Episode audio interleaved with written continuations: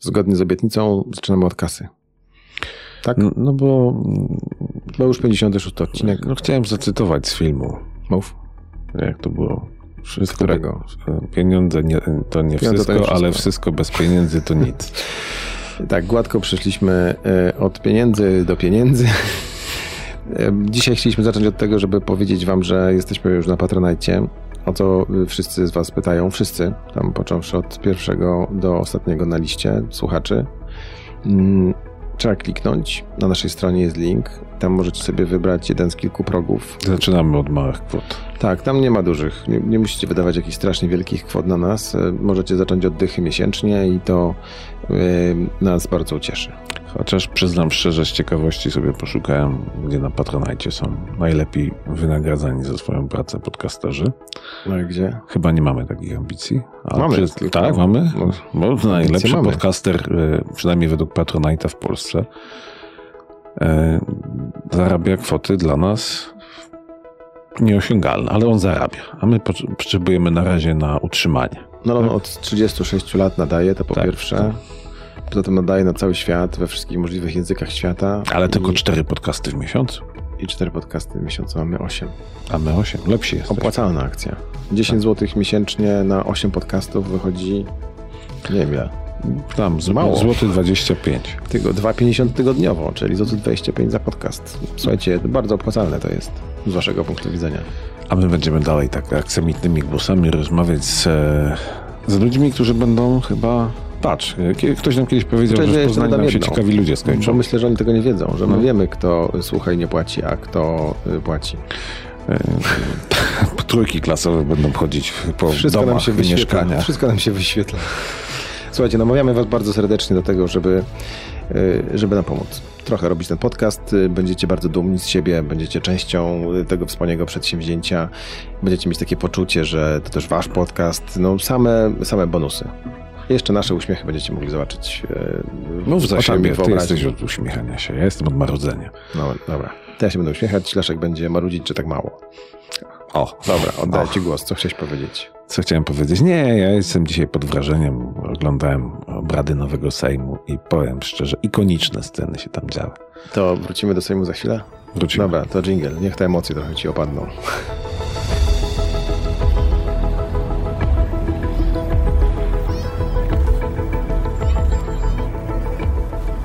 Nagranie i produkcja podcastu szumstudio.pl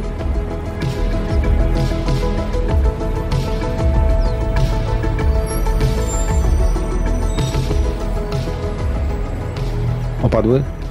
Znaczy, generalnie ja się, ja się politykami nie ekscytuję, bo mam o większości z nich e, marne zdanie, chociaż przez ostatnie 8, 8 lat dorobiłem się jeszcze gorszego zdania. No. E i opowiem tylko jedną scenę, bo myślę, że ona A będzie... ja powiem dwie historie za chwilę. Że będzie ikoniczna. E, prezes Jarosław Kaczyński spóźnił się tak bardzo, że hymn zaczęto śpiewać bez niego. No i nie wiem, czy to nie jest największy znak zmian w tym kraju. To myślę, tak, taka scena ikoniczna będzie. Bo Niezależnie od sympatii czy To na jego gest wszystko się zaczynało.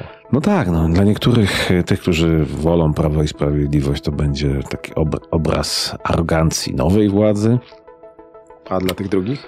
A odchodzącej arogancji poprzedniej władzy.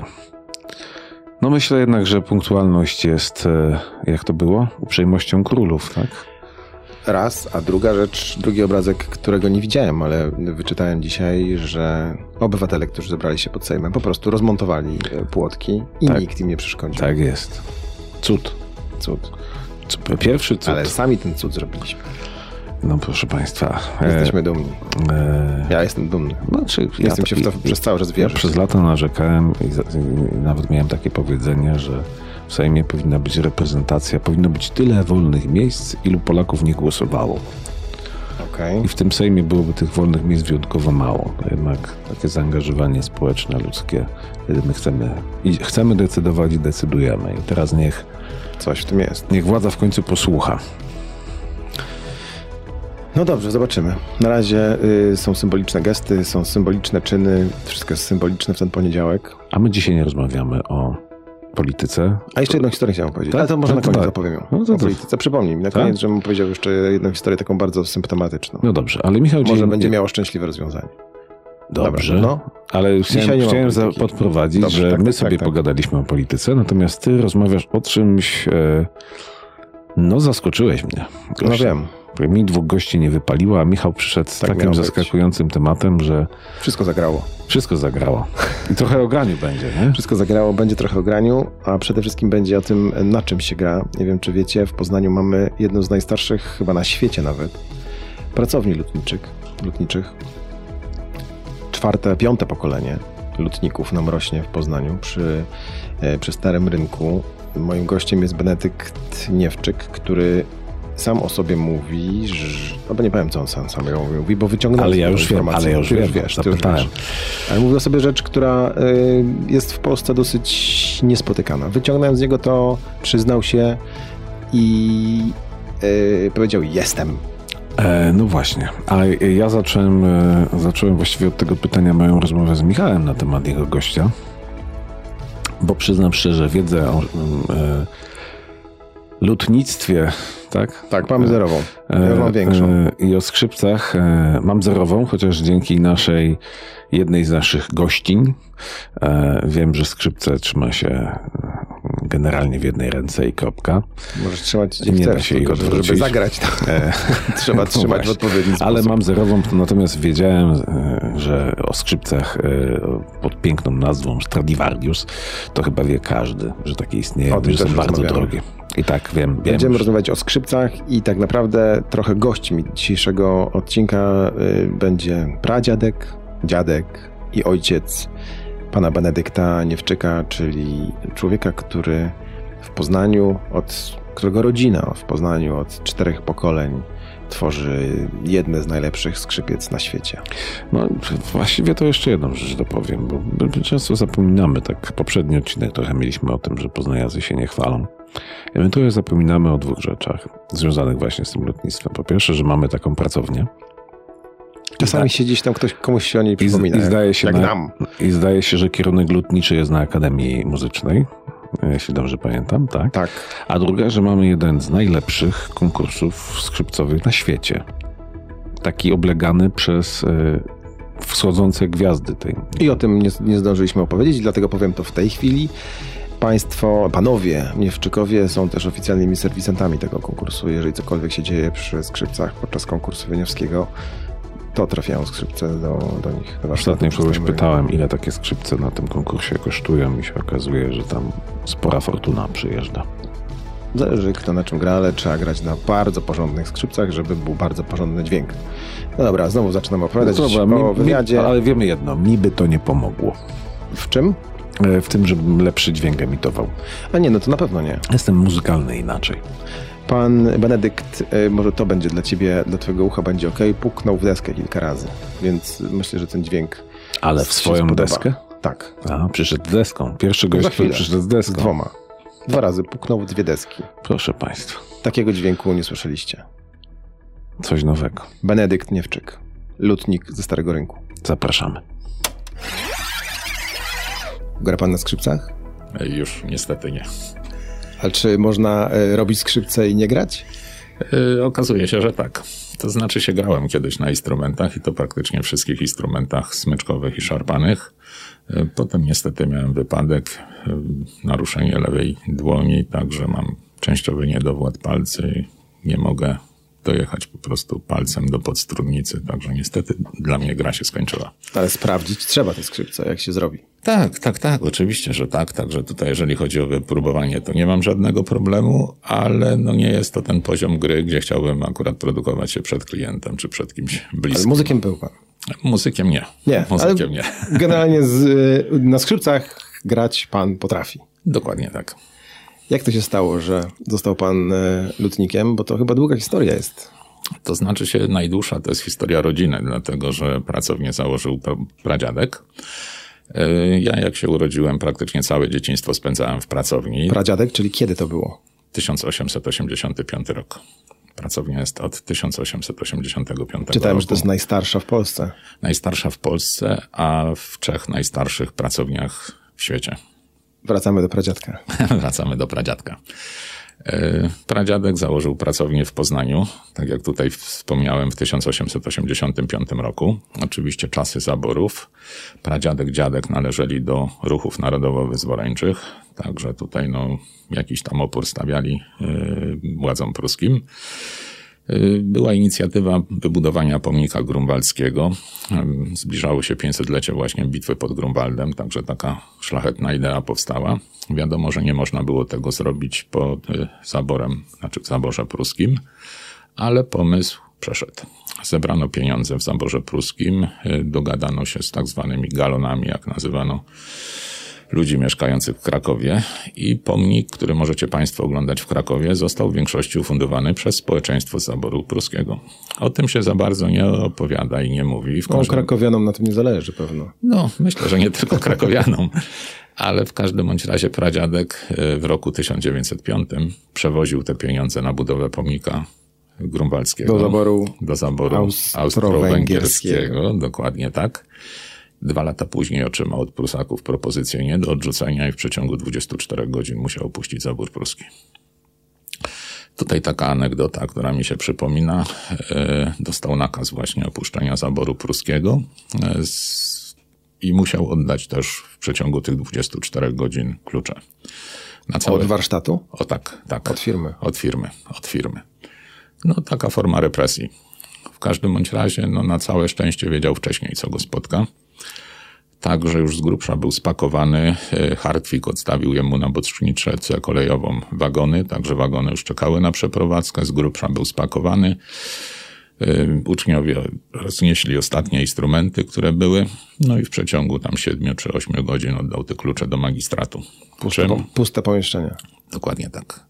Wprawił w każdym bądź razie tym podobno Prusaków w osłupienie i padło pytanie, jak tobie udało się to zrobić?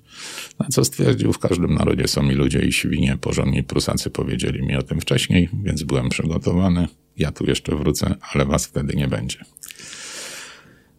Obietnicy niestety nie spełnił. Dlaczego? Nie udało mu się. Nie udało mu się, dlatego że e, hrabia Turno załatwił jemu lokale na Chorąszczyźnie w Lwowie. Także po spakowaniu przejechał bezpośrednio do Lwowa. Tam otworzył pracownię. Później... To przepraszam, ale on już był takim uznanym specjalistą wtedy? To znaczy się liczył się na rynku.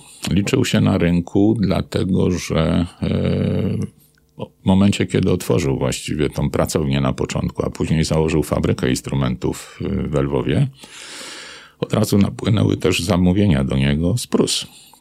Także w momencie opuszczenia granic zaboru pruskiego. No, zabrał klientów. Zabrał klientów ze sobą.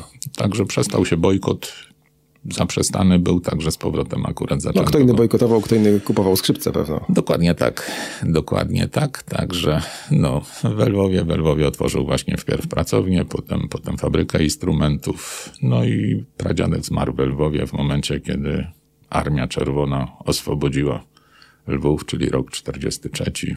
Nie to były instrumenty pod marką Niewczek? Tak, tak, tak. Fabryka instrumentów w Lwowie. One jeszcze funkcjonują na rynku? Tak, tak. Trafiają się co jakiś czas, także od czasu do czasu mam telefony, jakieś komunikaty, ludzie się zgłaszają po nazwisku, szukają w internecie, znajdują pracownię i instrumenty trafiają. Są pewno zdziwieni, że nadal funkcjonuje. Prawnuk? Dobrze myślę? Prawnuk, tak, prawnuk. prawnuk. Znaczy może nie zdziwieni, a ucieszeni. Ucieszeni. I ile kosztuje taki instrument w tej chwili?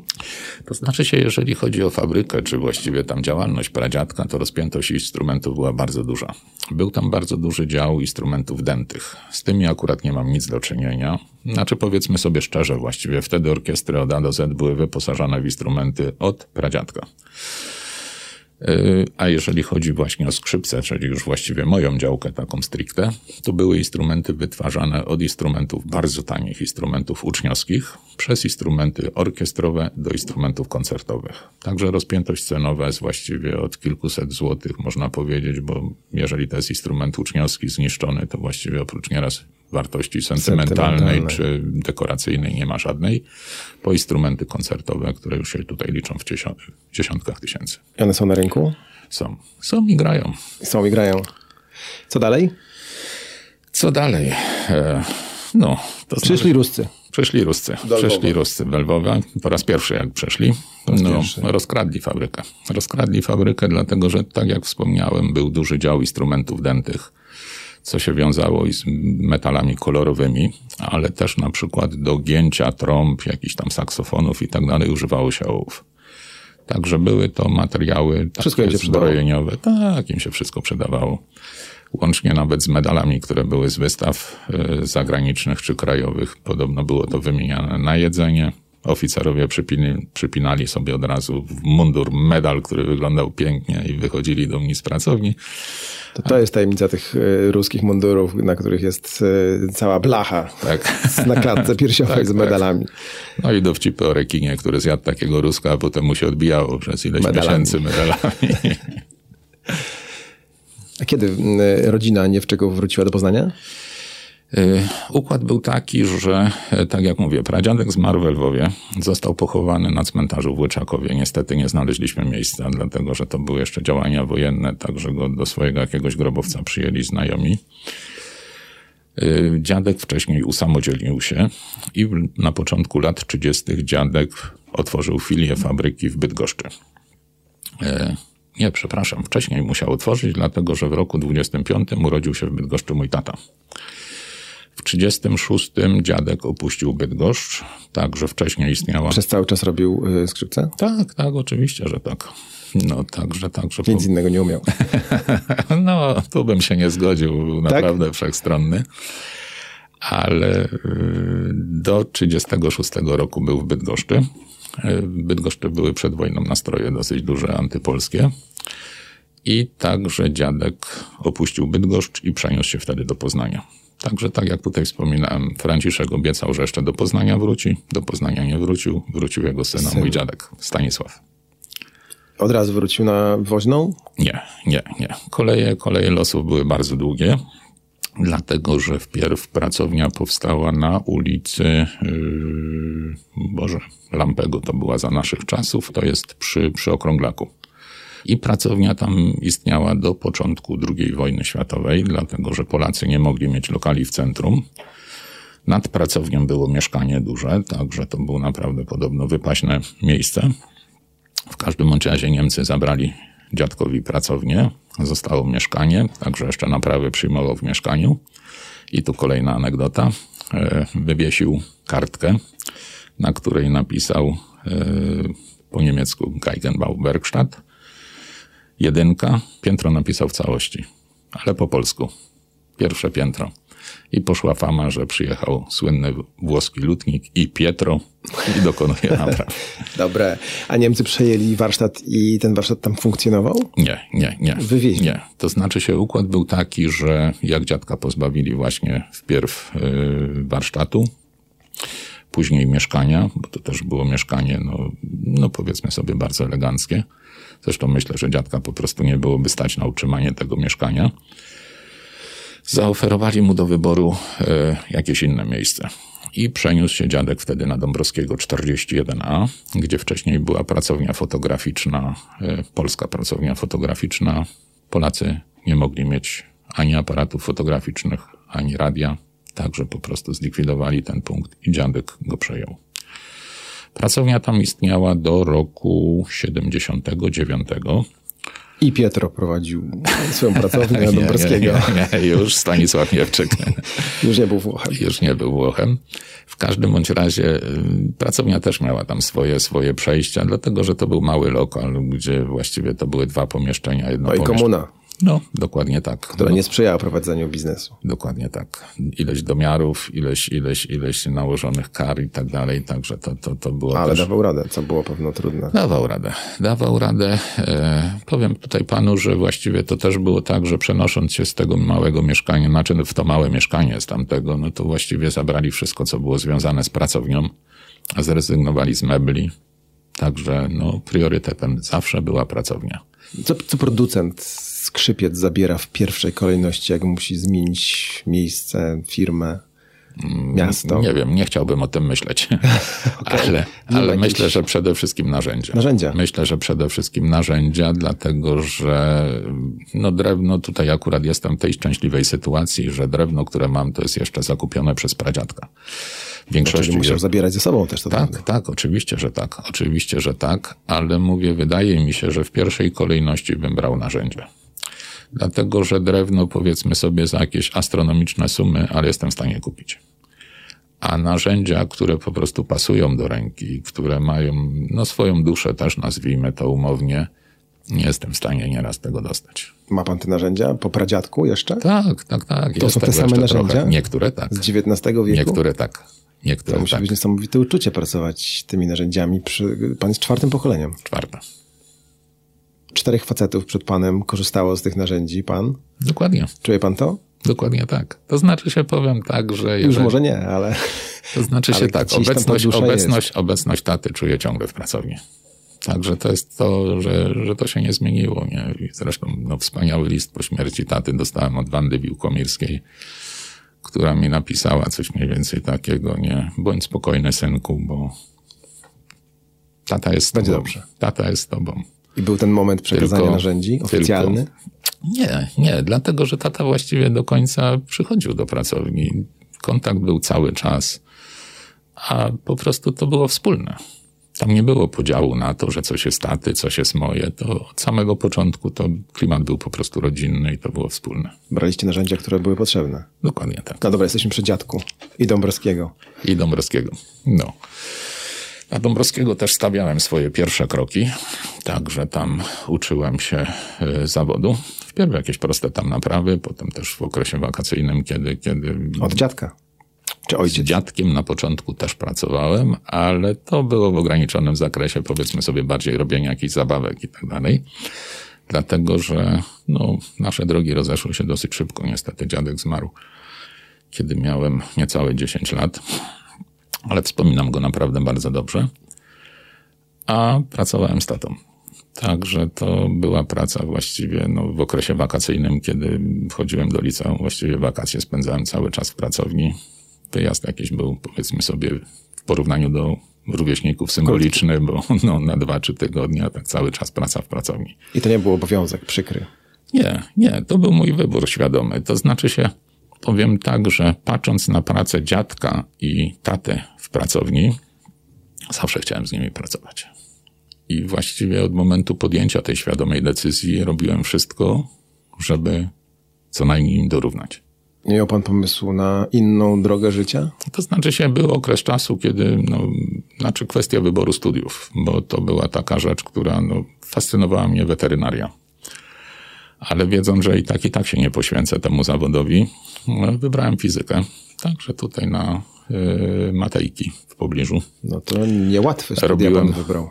No, w moim przypadku chyba nie najcięższe, bo akurat fizyka wchodziła mi z automatu do głowy. No, ta, ta część dotycząca akustyki pewno, tak? Czy nie tylko? To znaczy się tak, tak, tak. Akustykę wybrałem jako specjalizację, także to A, Czyli jednak, mi... jednak na ścieżce jest. tak, tak, dokładnie tak.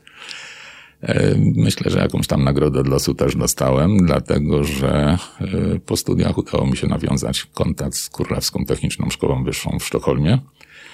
Poznałem Erika Jansona, no, wybitny umysł w tym kierunku i niesamowity autorytet, jeżeli chodzi o akustykę instrumentów. No i wspólnie przepracowaliśmy wiele lat. Jak to się przełożyło na skrzypce? To znaczy się pozwoliło mi to przede wszystkim usystematyzować wiadomości, które miałem z pracowni. Takie bardzo praktyczne. Bardzo praktyczne. To znaczy się tutaj bardziej w pracowni było to na zasadzie szkiełko i oko. Gdzie... Tak jest dobrze, tak, tak jest źle. Tak, okay. tak, tak. No, ewentualnie spróbuj tak albo tak. A tam, będąc w Sztokholmie, byłem w stanie przeprowadzić bardzo dużo eksperymentów gdzie w tym momencie jednoznacznie jakaś tam odpowiedź padała, że po prostu jeżeli przesuniesz tą duszę bardziej do środka, no to w tym momencie struna G będzie bardziej głęboka. Także no... Naukowa podbudowa budowy skrzypiec. Coś w tym rodzaju. Z tym, że tutaj właśnie jak mówię o duszy, nie, to jest tak, że właściwie stawiając tą duszę, stawiamy ją pod nóżką podstawka od strony tam strony wiolinowej i w większości przypadków ta nóżka, jeżeli instrument stałby pionowo, żeby sobie to zobrazować, ta dusza powinna być troszeczkę poniżej nóżki podstawka. Tak właściwie o grubość duszy. No, do duszy żeśmy jeszcze nie doszli nawet. Jeszcze. Dojdziemy, dojdziemy. dojdziemy. No, trochę wybiegliśmy z tematem do przodu. No, no Od razu ze studiów do duszy przyszliśmy. No, ale y, w swoim karierze zawodowej spotkałem, myślę, trzy instrumenty, gdzie intonując instrument, dusza musiała być powyżej podstawka. Czyli zupełnie absurdalne dla mnie położenie, ale dźwiękowo to się sprawdzało. Mówimy o duszy, czyli tym takim kołeczku, który łączy górną część skrzypiec z dolną częścią skrzypiec. To znaczy się tak, można powiedzieć, że łączy. Tu wchodzimy już w bardzo duże szczegóły budowy tego instrumentu. Do tego pewno dojdziemy. Dobra, czyli duszę zostawiamy na razie na boku. Jesteśmy przy tych, y, jesteśmy przy teraz ojcu. Dokładnie tak? tak. Ojciec przenosi się na woźną? Ojciec pracuje na początku na y, Dąbrowskiego. Y, to też był taki, taki no, układ związany z, z wybuchem II wojny światowej, dlatego że tata kończy akurat szkołę podstawową, ma 14 lat jak wojna wybucha. Polacy nie mogą się dalej kształcić. Dziadek przyjmuje go do pracowni. Tata zaczyna pracować, no i pracuje nieprzerwalnie, także w roku, którym to było? 79? Nie, przepraszam. Tak, tak, 99. 99. No, świętował 60-lecie pracy zawodowej, ciągle czynnej. E, tata pracuje do miary, tak jak tutaj wspomnieliśmy, czyli czasy komuny. E, w końcu inicjatywa urzędu tutaj w Poznaniu, gdzie wpadają na pomysł, że mogliby zabrać tacie pracownię. A... Co to za filozofia robi skrzypce? Każdy Oczywiście, może. że tak. Za... Znamy takich fachowców. No, zaoferowano tacie w każdym bądź razie zawilgoconą piwnicę. I, no i się rozpoczął skandal na skalę europejską. A zabrali mu całą firmę? Nie, nie, nie zabrali. Nie Tylko zabrali. Lokal. To znaczy się rozpoczął się, tak jak powiedziałem, skandal. Bardzo dużo artykułów. Artykuły w prasie nie tylko polskiej, ale również zagranicznej. A myślę, że szale przechylił Jerzy Waldorf, który napisał artykuł w Polityce o damach i stolcach pod damami. Artykuł był taki przemawiający do wyobraźni. Oni byli mistrzami wtedy dwuznaczności. Tak, tak, tak, tak, tak, dokładnie tak. W każdym bądź razie e, inicjatywę przejął prezydent później miasta Poznania, Andrzej Wituski, swoją nadczasową e, inicjatywą, tutaj powtórzę to słowo, dlatego że tworzył Woźną jako ulicę rzemiosł artystycznych.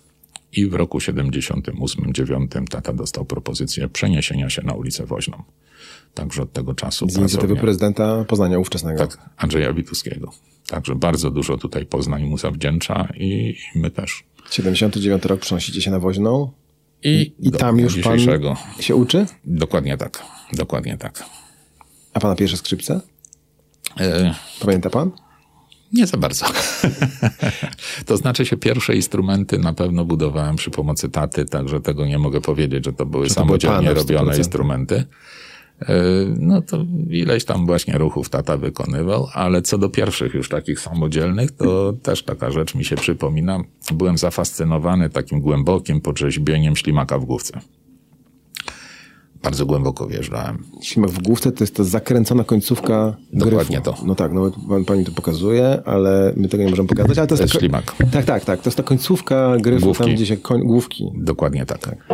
I byłem właśnie, no, bardzo mi się podobało takie głębokie zarzeźbienie i no, szczęśliwy przychodzę do taty, nie, tata ogląda, nie, no, prawie zaczyna cmokać z zachwytu, nie, co w ogóle mnie tam o, synek, podjarało, syna, no tak, I mówi, spróbuj głębiej, to ci, to ci ażur wyjdzie. No. I, I wyszedł. zrozumiałem, że jest to po prostu szydera ze strony taty i więcej tego nie robiłem. I tak się nie robi? E, wszystko musi mieć swój umar. To musi być, to musi być wyważone, także zrezygnowałem z tego. No i tu nie ma miejsca na eksperymenty w skrzypcach. Dokładnie tak. To znaczy się pewne eksperymenty tak, nie? To jest kwestia zmiany modelu, zmiany kształtu otworów rezonansowych, czyli tak zwanych F-ów. Czy to będą stradivariuszowskie, czy guarneriuszowskie, w zależności od modelu. No, no jest ta możliwość, także kwestia wypukłości instrumentów, grubości jest ta możliwość eksperymentowania zmian. No, nie zawsze jest to pozytywne i wtedy instrument nie trafia w ręce klienta. Po prostu to, co dostaje klient, musi być pierwszoligowe. Czyli to są takie eksperymenty, które wy robicie na własne potrzeby? Tak, tak. Żeby co? Żeby być coraz lepszym. Żeby sprawdzić, jak, żeby być jak to coraz będzie, lepszym. Żeby być coraz lepszym. Dokładnie tak. A na czym to polega, że jest pan coraz lepszy? Myślę, że na dużym doświadczeniu zawodowym przede wszystkim i wyciąganiu wniosków z jakichś porażek czy z rzeczy, które się po prostu nie sprawdziły. Jakie są porażki w produkcji skrzypiec? No, to znaczy się, o takich ewidentnych porażkach nie mogę powiedzieć, ale no jeżeli instrument, no barwa tego instrumentu mi nie odpowiada, jeżeli, jeżeli, to znaczy się powiem tak, że jeżeli chodzi na przykład o, o yy, kwestię grubości. Płyta wierzchnia nie jest równej grubości. To raczej stosują przy instrumentach fabrycznych, kiedy właściwie płyta wierzchnia jest wyrabiana. Jest idealna. Z, z równej grubości klapki świerkowej, która jest namaczana, wchodzi potem w formę, na gorąco jest biglowana i w tym momencie wychodzi coś instrumentopodobne. Jeżeli chodzi o skrzypce takie robione ręcznie, to w tym momencie w środku taka płyta ma około 4-4,5 mm grubości, a przy krawędziach schodzi do 1,5 mm. Rozłożenie tej grubości wpływa ewidentnie na dźwięk. Barwę. Także to jest mnóstwo, mnóstwo parametrów. No i może się zdarzyć tak, że na przykład płyta jest przecieniona, i w tym momencie no, instrument zaczyna dudnić. Także no, trzeba w tym momencie skorygować to i poprawić takiego instrumentu. Nie można dać klientowi do rąk. Nie wyrzuca się skrzypiec? E, Zrobionych? To, to znaczy się, jakieś elementy można zawsze wykorzystać, ale to nie jest to, że jakiś instrument, z którego ja nie jestem zadowolony, dam klientowi do przeżywania. Jak to jest? Przychodzi człowiek e, do pana i mówi poproszę o skrzypce? Czy to jest trochę bardziej skomplikowane zamówienie? Taki zwrot też może być. Taki bardzo prosty? Może być, oczywiście. Szukam skrzypiec. Chcę okay. kupić dobre skrzypce. Ale tak mówi laik, czy tak może powiedzieć dobry muzyk? Może powiedzieć dobry muzyk. I co wtedy się dzieje? Pyta pan, zadaje mu pan pytania? Tak, tak, tak. Wtedy są jakie pytania, są pytania naprowadzające. Jakiej klasy skrzypce szuka, jakie warunki to ma spełnić, jakie oczekiwania. Także no, klientelę mamy naprawdę bardzo szeroko. No a jakie są warunki i oczekiwania muzyka? To Mówi pan do laika, który słucha muzyki to znaczy ze Spotify'a. To znaczy się, myślę, że w tym momencie byłoby to pytanie bardziej skierowane do muzyka, ale tak, przede wszystkim no, instrument musi odpowiadać jemu dźwiękowo. Ale on nie wie jeszcze, tak? To znaczy się, to są ludzie wykształceni w tym kierunku, oni wiedzą, co chcą. Ale jak opisuje się to? Jak muzyk panu opisuje, co on potrzebuje? To znaczy się, jeżeli on mi powie, że potrzebuje instrument klasy koncertowej, to wiem, że to jest najwyższa półka. I to jest jakiś standard już. To jest, jest standard. To znaczy się układ jest taki, że tutaj, jeżeli cofniemy się historycznie do instrumentów, pierwsze instrumenty, które były budowane, były to instrumenty właściwie kameralne. E, było bardzo małe zapotrzebowanie na tą muzykę. Powiedzmy sobie, czy to był jakiś tam dwór królewski, czy jakaś tam karczma, gdzie też no to grano na tych skrzypcach. Początek dokładnie, skrzypców. dokładnie tak. E, w tym momencie. Skrzypiec. No, skrzypiec, skrzypiec. nie chciałem poprawiać, ale skrzypiec. A trzeba było bez litości. No, w każdym bądź razie, no takie było zapotrzebowanie na początku na te instrumenty. Później zaczęło się to rozwijać. Powstały tam większe zespoły, w końcu orkiestry, sale koncertowe i w tym momencie też solista. Ma pan orkiestrę, solistę, nie ma nagłośnienia, on tym instrumentem musi się przebić. To musi brzmieć. To no musi tak. brzmieć po prostu. I to jest instrument koncertowy. I to jest półka, którą robię. A w jaki sposób robi się instrumenty koncertowe? Hmm. Myślę, że tak e, jak tradycyjny instrument. Ale? Ale to musi być instrument koncertowy. To znaczy się. A przyniósł pan e, ze sobą drewno. Przyniosłem drewno. Przyniosłem drewno. Więcej niż my razem. Zdecydowanie tak. To jest to drewno koncertowe? To jest, znaczy nie, drewno, znaczy to wszystko zależy, kto z tego drewna będzie robił i co będzie robił, bo jest to drewno sezonowane no prawie 150 lat u nas w rodzinie pod pełną gwarancją.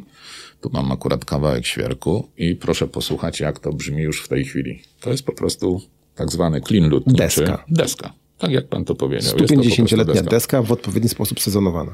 No, także tak to wygląda w przekroju taki trójkąt prawie, ale jest to deska.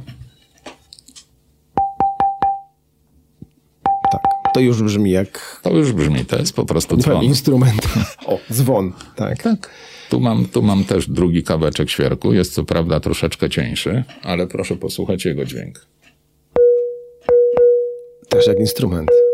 Też instrument. Też dzwonek, można powiedzieć.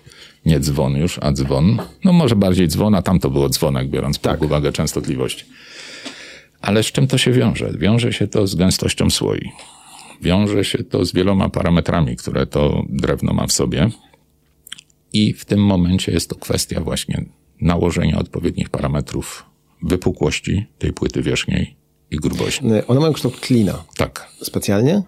Nie, po prostu jak pan weźmie pod uwagę budowę pnia drewna. A, to się tworzy klin. Tak. To po złożeniu iluś tych klinów mamy pełen okręg i właściwie no, mamy ten pień zamknięty w sobie. Także jest to przycięte w dwóch parametrach wysokościowych, a potem jest to właściwie łupane na, na takie kliny. Czyli pradziadek pojechał do tartaku, wybrał drewno, odłożył na półkę i y, pan będzie robić z nich skrzypce. To znaczy się, nie wiem jak pradziadek y, to kupował. Tutaj no tak. nie, mogę, nie mogę za niego ręczyć. Historia nie poszła z ojca na syna dalej. No, ale z tatą też kupowaliśmy materiały. To znaczy się powiem, że jeżeli ktoś na przykład likwidował pracownię lutniczą, to staraliśmy się też odkupić materiały. Po kolorze można też poznać, jaki materiał jest mniej więcej stary. Jest to kwestia utlenienia, także tak jak pan widzi, świerk normalnie biały byłby po ścięciu. No, te materiały już mają kolor taki mocno żółty, mocno także żółty. jest to utlenione. E, ale faktycznie też po tartakach, a powiedzmy sobie bardziej po wiatrołomach, żeśmy jeździli, kiedy były, bo to są bardzo wąskie okręgi, gdzie można pozyskać świerk odpowiedniej klasy. Tak jak pan widzi. To jest polski świerk? Polski, to jest polski świerk. Jeden z najlepszych materiałów. To jest idealny, rzeczywiście. Idealnie ułożone słoje. Idealnie ułożone słoje, żadnych sęków. Czyści się, czyściu tenkie drewno. Dokładnie tak. Także no... To I chodzi są... się po lesie? Pan też to robi? Też, też, też. Ma pan zebrane przez siebie drewno? Które czeka też, na prawnuków? Też. też tak? mam zakupione jeszcze przez siebie. Także jeżeli chodzi o drewno i to naprawdę wysokiej klasy, to mamy to spory zapas. 150-letnie drewno. To jest drewno właśnie na skrzypce takie koncertowe? Tak. To znaczy się, ja nie robię z instrumentów z materiału młodszego jak 120-140 lat. Czyli to trzeba kupować? Trzeba kupować, trzeba magazynować. Od no. kogo to się kupuje?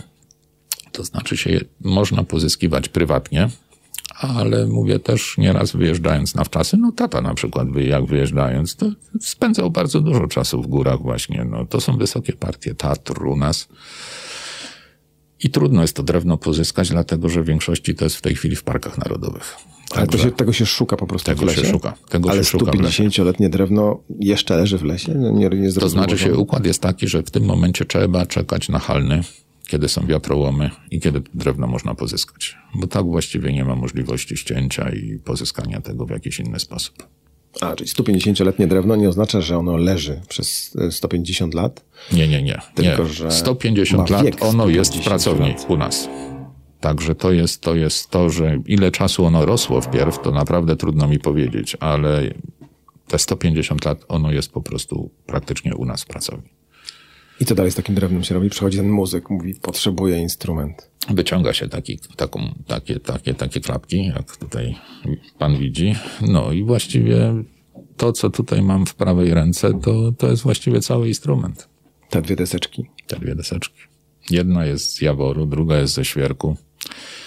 Po opracowaniu skleja się to razem, także daje to nam powierzchnię płyty. Dalej do roboty wchodzą dłuta, hebelki tak zwane, czyli strugi po polsku. Dwa miesiące pracy i można lakierować. Dwa miesiące trwa złożenie skrzypiec? Zrobienie właściwie, Zrobienie. nie tyle złożenie. Od, tak. od zera zupełnie. Dwa do trzech miesięcy. Czyli co, najpierw góra, potem dół, potem boki? To znaczy się praktycznie płytę wierzchnią i spodnią można robić równolegle. Także to są, to są takie no, elementy, które można wykonywać równolegle w zależności od tego, no, jakie ma się tam benę do pracy, w czym się chce pracować, w bardziej miękkim materiale czy w twardym. E, kwestia boczków, przycięcia, wygięcia tego na ciepło, poklejenia. Także ileś procesów technologicznych, które trzeba przejść i, i potem można lakierować. No i to lakierowanie to jest cała filozofia.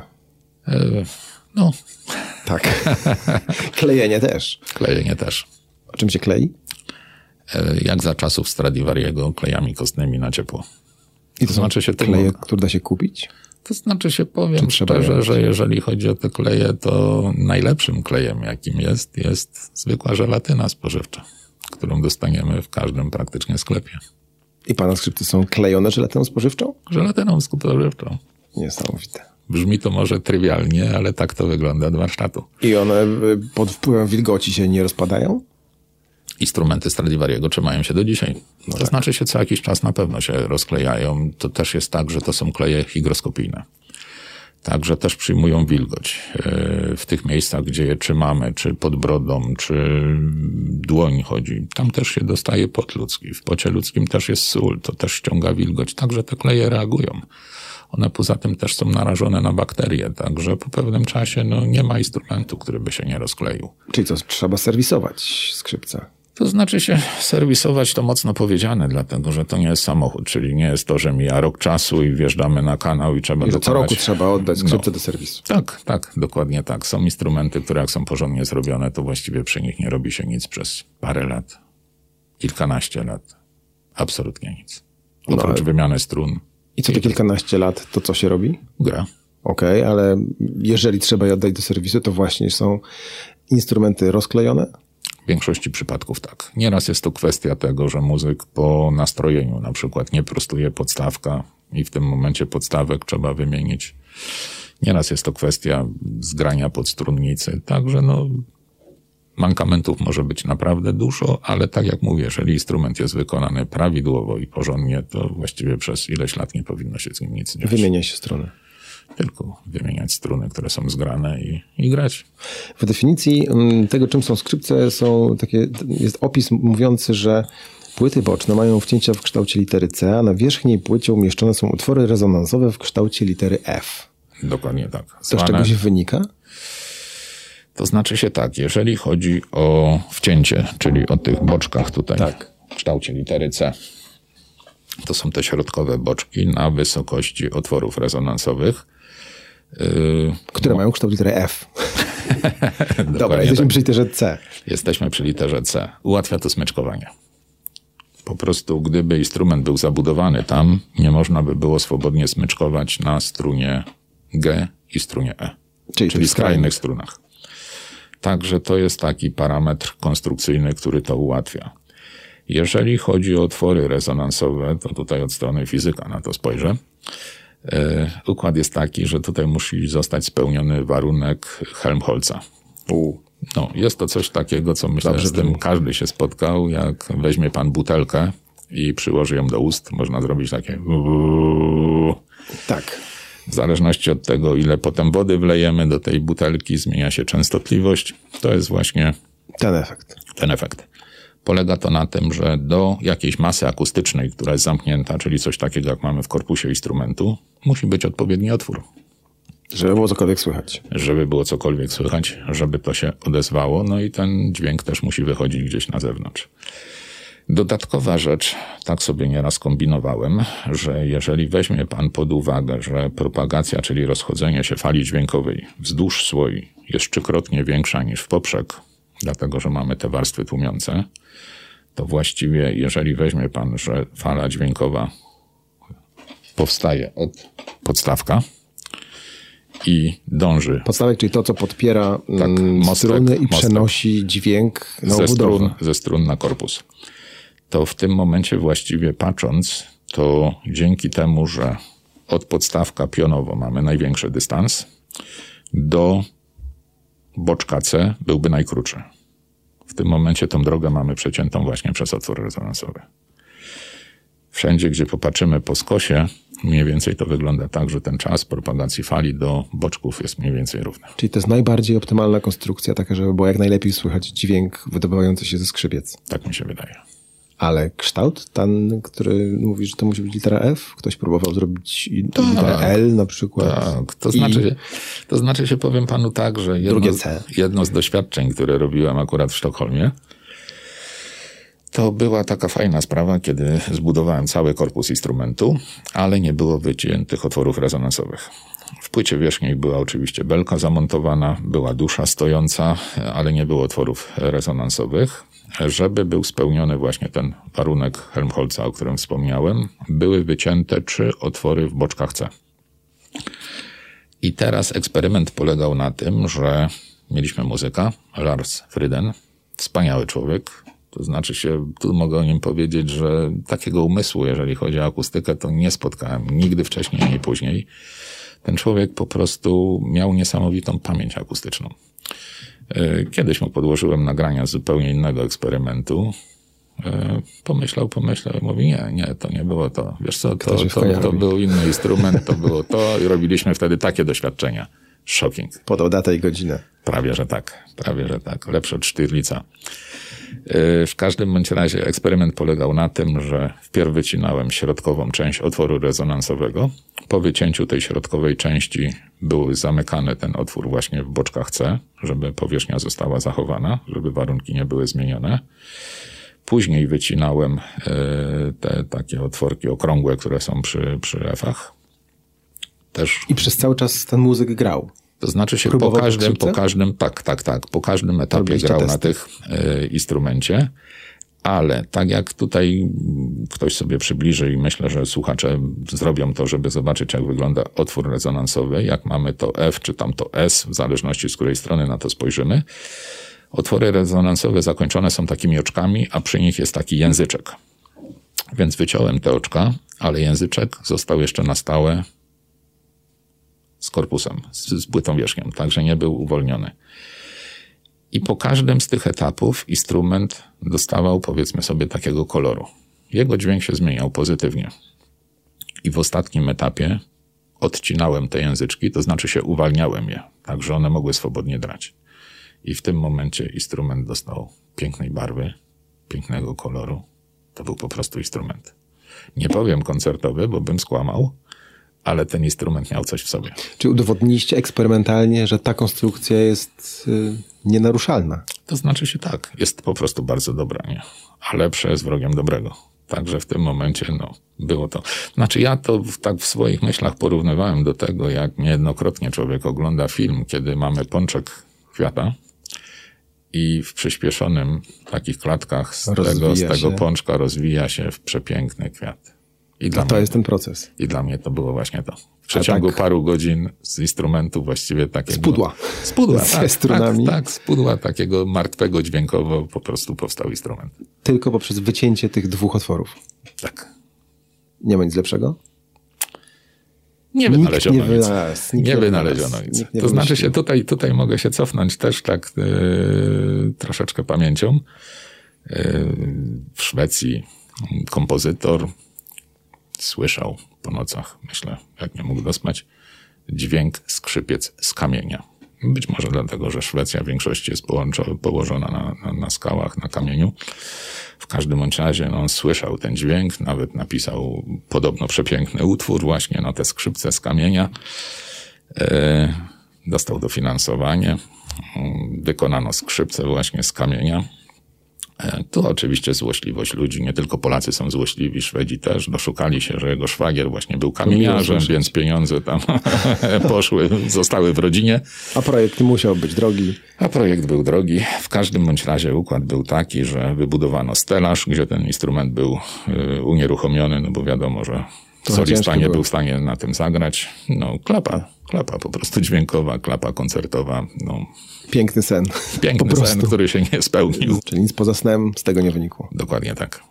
A jakbym miał nieograniczony, absolutnie nieograniczony budżet i przyszedł do pana i powiedział, proszę mi zrobić skrzypce. Co by się wydarzyło? Wykonałbym najlepsze skrzypce, jakie potrafię, a robię zawsze tak. Tu nie ma żadnych ograniczeń i to nie jest kwestia. To nie jest kwestia pieniędzy? To nie jest kwestia pieniędzy. To jest kwestia tego, że. To znaczy się, powiem panu tak, jak byłem dzieckiem, e, wiele takich rad mi dał dziadek, które, które funkcjonują przez cały czas. Jedną z nich było to, że jeżeli przyjdzie do ciebie do pracowni dziecko, obsłuż je tak jak najlepszego muzyka. Bo jeżeli potraktujesz je jak dziecko, a ono zostanie koncertmistrzem, to już do ciebie nie przyjdzie. No ale dziecko nie ma takiego budżetu jak koncertmistrz. Nie szkodzi. Ja zawsze daję najlepszą robotę. Mogę dać na przykład gorszy podstawek materiałowo, który nie jest taki drogi, ale robotę zawsze daję najlepszą. Jeżeli miałby pan nieograniczony budżet, to i tak, i tak zmieścilibyśmy się w cenach normalnych instrumentów. A jaka jest cena normalna instrumentu? Mniej więcej, powiedzmy o rzędach wielkości. Znaczy jest to kilkanaście tysięcy kilkanaście euro. tysięcy euro, euro. Tak?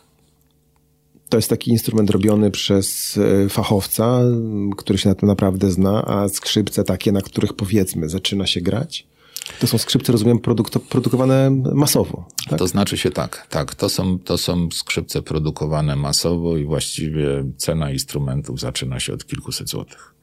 Z tym, że nazwijmy to po imieniu. To są instrumenty skrzypcopodobne. No ale to do nauki potrzebny jest instrument, to znaczy, który kosztuje kilkanaście tysięcy euro? Nie, nie, nie. Do nauki na pewno nie. Do nauki nie, ale tutaj no między rozpiętnością taką, gdzie, gdzie mamy powiedzmy sobie no te kilkaset złotych, a kilkanaście tysięcy jest olbrzymia przepaść. E, bardzo często przychodzą rodzice, którzy chcą, żeby dziecko uczyło się grać, no i inwestują właśnie te kilkaset złotych w instrument. Zdziwieni są potem, że właściwie, żeby ten instrument uzdatnić do gry, bo tak to nazwijmy, muszą wydać więcej niż za ten instrument. Ale jeżeli ten instrument jest wyposażony w struny za kilkanaście złotych, e, kołków nie ma chyba nowych, które nie trzymają, ma kołki plastikowe, jest za wysoki prożek górny, podstrunnica ma wybrzuszenia, gdzie pojawiają się przydźwięki. Zadaję rodzicom takie pytanie, no może nie z branży, ale czy gdyby chcieli biegać maraton, kupią sobie kalusze, bo są najtańsze? Nie. A jeżeli kupią te kalosze, to zrezygnują bardzo szybko z tego maratonu. No, się... Z dziećmi też jest różnie. Nie każde tak. dziecko zostanie skrzypkiem. Tak, ale jeżeli mu zafundujemy taki instrument, to na 99% mamy pewność, że zrezygnuje z tego. Bo są to instrumenty, na których no, profesjonalny muzyk wielu technik nie jest w stanie wygrać. Po prostu te instrumenty nie radzą sobie z tym. One fizycznie są tego niezdolne, tak? Dokładnie tak. Czyli trzeba się uczyć na dobrym instrumencie. To znaczy się, ja jestem zdania, że instrument powinien przerastać trochę uczącego. Bo jeżeli on już pozna te wszystkie techniki, wie o co chodzi, to w tym momencie łatwiej mu jest potem opanować instrument, który jest no, gorszy. Czy jest w tej chwili e, producent na świecie takiej klasy, powiedzmy Stradivariego, który za, za 300-400 e, lat będzie tak znany jak on? Czy jest ktoś, pytam o to, czy jest ktoś lepszy od pana? jest bardzo dużo dobrych lutników na świecie. Jest naprawdę dużo mm, dobrych. E, w Małopolsce jest paru lutników robiących instrumenty bardzo wysokiej klasy. No, czas pokaże. No, niestety my nie dożyjemy do tego, żeby, żeby to zweryfikować i zobaczyć, ale, ale są naprawdę dobrzy ludzie na świecie. A pan jest w tej pierwszej lidze? Tak sądzę. Nie, bez fałszywej skromności. Jestem. O, no właśnie. O to chodziło. Czyli pana skrzypce są jed, te jedne z najdroższych. To znaczy się może... Bo to jest, defi, to, to jest ten wyznacznik, tak? Inaczej bym powiedział. Jedne z lepszych. Jedne z lepszych. A jak długo się czeka na skrzypce u pana? To znaczy się to też... Nie wejdę i nie zamówię, To tak? znaczy się Czy nie, mogę to tak też to może pan zamówić, oczywiście. A może inaczej, może czy wejdę i kupię? E, od czasu do czasu tak. Bardzo Czyli też robi pan skrzypce nie, nie na zamówienie? To znaczy się układ jest taki, że nie robię nigdy pojedynczego instrumentu. E, robię instrumenty, jeżeli robię, to zawsze tak było, że robiliśmy z tatą, były to cztery, sześć, osiem instrumentów, zawsze parzyście. Nigdy pojedynczo. Y, jeżeli chodzi A o... dlaczego? Nie wiem. Nie wiem. Zawsze parzyście. Nigdy nie było nieparzyście. Czyli jeżeli ale ja przyjdę dlaczego? zamówić, to i tak pan zrobi drugie parzyste skrzypce. Dokładnie tak. Mhm. Ale dlaczego? Dlatego, że żeby zrobić instrument, trzeba no, mieć jakiś tam park, powiedzmy sobie, narzędzi. Ileś tam dłutek, ileś hebelków, ileś materiałów ciernych, y, jakieś cykliny i tak dalej. Nie robiłbym jednego instrumentu, bo to jest za dużo szukania, kompletowania tego wszystkiego i tak Łatwiej dalej. zrobić dwa na raz. Łatwiej zrobić dwa na raz. Poza tym to też jest tak, że przy tym pierwszym instrumencie przypominamy sobie pewne ruchy. To jest kwestia czy tam jakiegoś szablonu, czy czegoś takiego i w tym momencie, no, przy drugim instrumencie już to idzie bardziej z automatu, przy trzecim to już jest prawie, że naturalne, a, a przy czwartym, no nie chciałbym użyć słowa, że się nie myśli, ale, ale po prostu. Automatyzm się włącza. Automatyzm się włącza, dokładnie tak. Y, kolejna sprawa, która jest, y, pierwsze instrumenty, które też robiłem, to na przykład właśnie tak jak wspominałem o różnych grubościach płyty wierzchniej czy spodniej, to był układ taki, że jest takie urządzenie nazywane punktarką. Ustawia się odpowiednią y, grubość i w momencie opracowania płyty wierzchniej czy spodniej od strony zewnętrznej, od środka nawiercamy. Można potem bardzo łatwo wybrać. Dochodzimy do tej właśnie miejsca, do, do pożądanej grubości. Do pożądanej grubości i, i jest właściwie zamierzony efekt. W tej chwili, jak buduję instrumenty, robię już to na wyczucie. Po prostu sprawdzam w dłoniach, jak ta płyta wierzchnia czy spodnia sprężynuje, jak mi się ugina. I to czuć po prostu. I to czuć, to jest kwestia wyczucia właśnie. Czyli przychodzę do pana, mówię, potrzebuję skrzypce i pan mi podaje instrument. Jeżeli mam, to tak. Okay. I człowiek przychodzi i gra, mówi ok, biorę? Jeżeli uważa, że mu odpowiada, to biorę. A jeżeli zamawiam? Jeżeli zamawiam, to Trochę wracam do tej być... dyskusji, co była, e, którą przeprowadziliśmy hmm. na początku. No, no. Zadaję panu tak, x tak. pytań, czy pan zadaje właściwie x Dobra. pytań, co pan potrzebuje, a ja odpowiadam i następnie pan robi skrzypce, na które czekam? Dokładnie tak. To znaczy się tak, powiem może inaczej. E, ja nie zawsze robię nowe instrumenty. Mam nieraz też przerwy. Po prostu, jeżeli chodzi o nowe instrumenty, to to ten etap, kiedy robiłem tak, powiedzmy sobie, więcej tych instrumentów mam już poza sobą. Bo to też jest, powiedzmy sobie, taka trochę, no, no powtarzalność, nie? No tak. To nie jest to, że, że, że człowiek się jakoś tam bardziej przy tym może rozwija, nie? Bo, bo jeżeli się doszło do jakiejś tam perfekcji, jeżeli się doszło do tego, że ten instrument jest super dobry dźwiękowo i tak dalej, to to przestaje bawić, nie?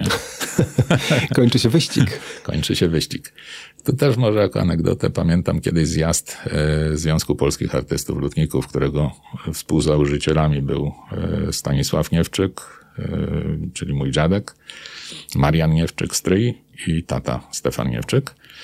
No, pamię... tą firmę rodzinną założyliście sobie. To znaczy się, no, tak, tak, tak, tak, nieraz Trochę, było. Tak. Znaczy Marian w ogóle był z wykształcenia matematykiem, także uczył w trójce, a po godzinach przychodził do pracowni.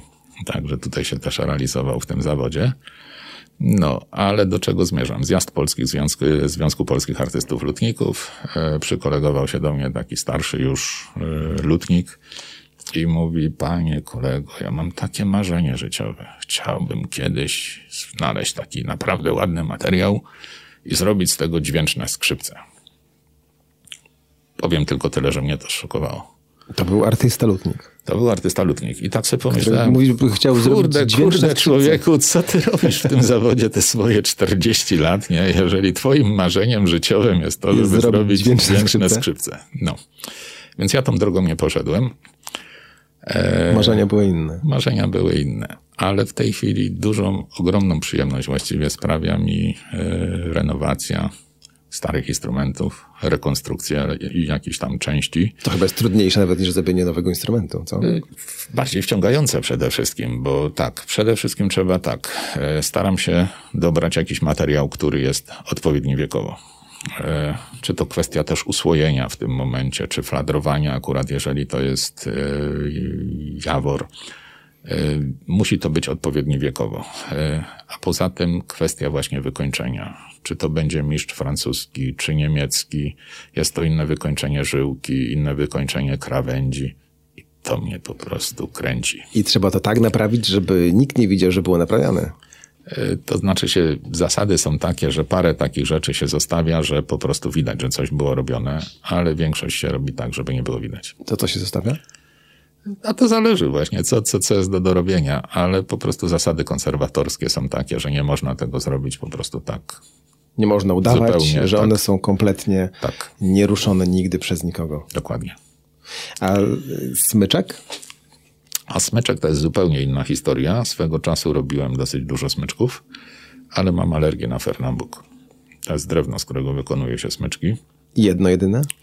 Nie, nie, nie. Robi się, robi się z wielu innych materiałów. Najtańsze smyczki polskie były buczynowe, ewentualnie takie ze sklejki robiła kiedyś fabryka, ale najwyższa półka to są właśnie robione z fernambuku albo z drewna wężowego ale tak jak wspomniałem, mam alergię na fernambuk przy pracy, kiedy zaczyna się pylenie. U mnie jest wyciek krwi z nosa i, i pracę muszę zaprzestać. Zdrowie nie pozwala. A to brzmi dość egzotycznie. Fernambuk i drewno wężowe. To, to są drewna to egzotyczne. To jest Brazylia. Z Brazylii. a dokładnie podobno jest to okręg, który się nazywa właśnie Pernambuco i tam jest I Polacy sobie zrobili Fernambuk z tego. Dokładnie. To jest specjalne drewno dlaczego? Jakie jego właściwości mówią, że ono może być jest, smyczkiem? To znaczy się, jest to drewno, które rewelacyjnie sprawdza się na smyczkach. E, tratwy by z tego pan nie zbudował, dlatego że poszłoby to od razu na dno. Twarde drewno? Bardzo twarde, bardzo sprężyste. Właściwie taki kawałek, który jest przeznaczony na parę smyczków, czyli taka klapka, to to pracuje agresor piórowy. Ma to niesamowite zdolności właśnie. No jest bardzo elastyczne, jest bardzo prężne. A końskie włosie? Najlepsze. Jeszcze się stosuje? Tak, oczywiście, że tak. Nie ma nic lepszego. Nie ma nic lepszego, Nie ma nic lepszego. E, tutaj jako ciekawostkę mogę powiedzieć, że najlepsze włosie jest oczywiście włosie nietlenione, czyli to jest od siwków i od ogiera. Czyli siwy ogier. Siwy ogier, dokładnie tak. Skończy jako... Yy, pocieracz. Smyczek. I, jelit jako baranich. jako pocieracz jelit baranich, tak. Ale tutaj właśnie wspomniałem ogier, a nie jest to dyskryminacja płci pięknej, czyli klaczy. Domyśla się pan dlaczego ogier? Hormony. Mhm. Testosteron? Nie. nie. nie. No to się nie domyśla. Kwestia budowy. Ogier sika do przodu. A, tak. A klacz niestety po ogonie. Włosie jest dużo bardziej kruche. No proszę. Czego się człowiek nie, nie dowie, rozmawiając z twórcą skrzypiec. No tak, tak. Ja na koniu też nie jeżdżę, nie gram, nie jestem muzykiem. To dla mnie kompletna nowość. Mm. No i w przeciwieństwie do giera korzystamy z toalety. Jasne. No to oczywista sprawa. Pierwsze skrzypce to jest XVI wiek. Dużo się zmieniło przez te, przez te lata budowy skrzypiec, jeżeli chodzi o technikę wytwarzania instrumentu? Jeżeli chodzi o technikę, myślę, że nie. Są tylko lepsze materiały. E, jeżeli chodzi o budowę, tak. Tak jak wspomniałem, instrumenty, które były robione pierwsze, to były instrumenty bardziej kameralne. Poza tym, tak jak już tutaj powiedzieliśmy, były używane też na nich struny baranie. E, powstają sale koncertowe, powstają orkiestry, instrumenty muszą być dużo bardziej nośne. Zmieniają się struny jelitowe na struny metalowe. Wiąże się to ze zmianą menzury instrumentów. Właściwie każdy instrument jest otwarty, wymieniona belka basowa, wydłużona szyjka w związku ze zmianą menzury. Także właściwie każdy instrument został przerobiony, ale tego pod kątem potrzeb koncertowych. Dokładnie. Ja bardziej zapytałem tak. o to, mm, o technikę wytwarzania. Y, to tak jak mówię, to się nie zmieniło, zmieniły się praktycznie jedynie materiały. Są lepsze środki cierne, lepsza stal jest, także no w tym kierunku to się zmieniło, ale jeżeli chodzi o technikę, to doświadczenie, ręka i to jest wszystko. A skrzypce elektryczne? Skrzypce elektryczne to też jest taka ciekawostka, no bo to też oczywiście technologiczna sprawa, nie? Kiedy wymyślono przystawki, kiedy można było je zastosować, ale ogólnie rzecz biorąc coś takiego jak skrzypce elektryczne, ale bez przystawki, e, funkcjonowało w okresie międzywojennym w Polsce. A mianowicie był wymóg, żeby ktoś, kto chce zostać chirurgiem, musiał grać albo na skrzypcach, albo na instrumencie klawiszowym. Zdawał egzamin z grania. Motywowano to większą manualnością palcy. E, myślę, że tutaj były połączone dwie rzeczy, to znaczy się tak, e, była też selekcja od razu. Kto grał na instrumentach w tamtych czasach? Ludzie z lepszych domów. Jeszcze zanim zostali lekarzami, oni tak, musieli tak, już tak, grać. Tak, dokładnie tak. Także myślę, że tutaj właśnie była ta selekcja, że były no, odsiać ziarno od plew. No, nie chciałem tego Bogatych powiedzieć. od biednych, może tak, tak ale, No, dokładnie tak, także, no, a te instrumenty właśnie bez płyt wierzchnich, czyli taki powiedzmy sobie tam stelaż, gdzie było zamontowany strunociąg, podstawek, były robione właśnie dla lekarzy, żeby mogli grać na dyżurach nocnych. Także to były instrumenty bardzo ciche, ale technicznie mógł sobie pograć. On słyszał jakiś tam dźwięk dochodzący z tego, ale nie płoszył pacjentów a później te instrumenty właśnie wykorzystano, dając do nich przystawki, także przykładem jest tutaj Vanessa May, ale to już tam było szaleństwo, także to już jest tam inny było, kolor, inny kształt. No, dokładnie tak. A te instrumenty elektryczne jeszcze w tej chwili mają jakąś, nie wiem, teraźniejszość? Wykorzystuje się je, czy tak, to raczej tak, show? Tak, no to znaczy się bardziej show. Myślę, że też są jakieś zespoły, które to też wykorzystują, także... Nie trafiają do pana?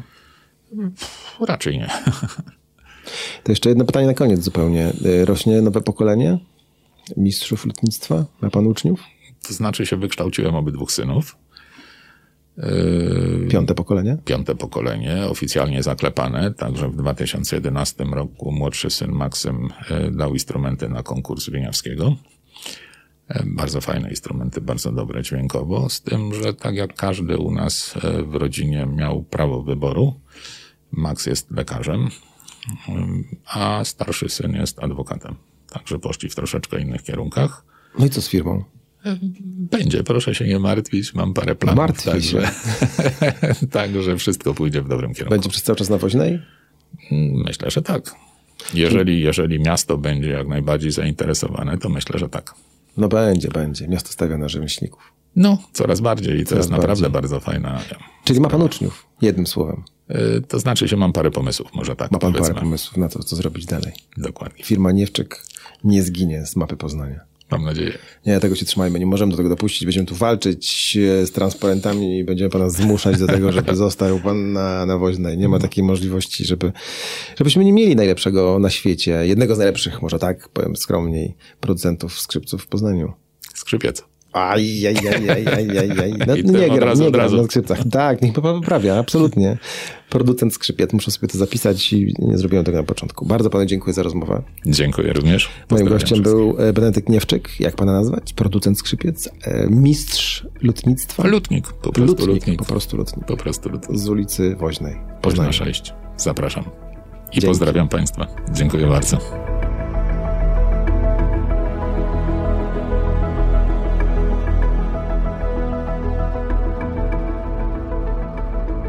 To Michał, przypominam, nie zapomniałem. A, dobrze, dobrze, dobrze. O polityce. No więc y, to ja powiem y, o dwóch rzeczach. Jedna się wydarzyła przed wyborami, a druga się wydarzyła po wyborach. Przed wyborami szedłem sobie ulicą tutaj u mnie na Łazarzu. Jeden z poznańskich polityków krzyknął do mnie z odległości całej przecznicy Michał, cześć! Więc mi szczęka opadła do ziemi. Ale to było przed wyborami. Czyli to było okres kampanii. teraz już się nie zna? Nie, teraz nie zna mnie inny. Może inaczej. Hmm. Próbuję się, próbujemy się umówić z innym politykiem i to bardzo, bardzo opornie idzie. Oczywiście oni są strasznie zajęci już teraz i mają mnóstwo rzeczy na głowie. Próbujemy, próbujemy, próbujemy. Wierzę w to, że się uda, bo to na pewno będzie bardzo ciekawa rozmowa. Y, przyciśniemy, żeby to się wydarzyło. No ale taki trochę właśnie tak to wygląda. Na początku się Teraz... przez ulicę, a potem a, ale nie ma czasu. Wielu posłów, którzy przed wyborami robili bardzo dużo, spotykali się, robili konferencje prasowe na temat niczego.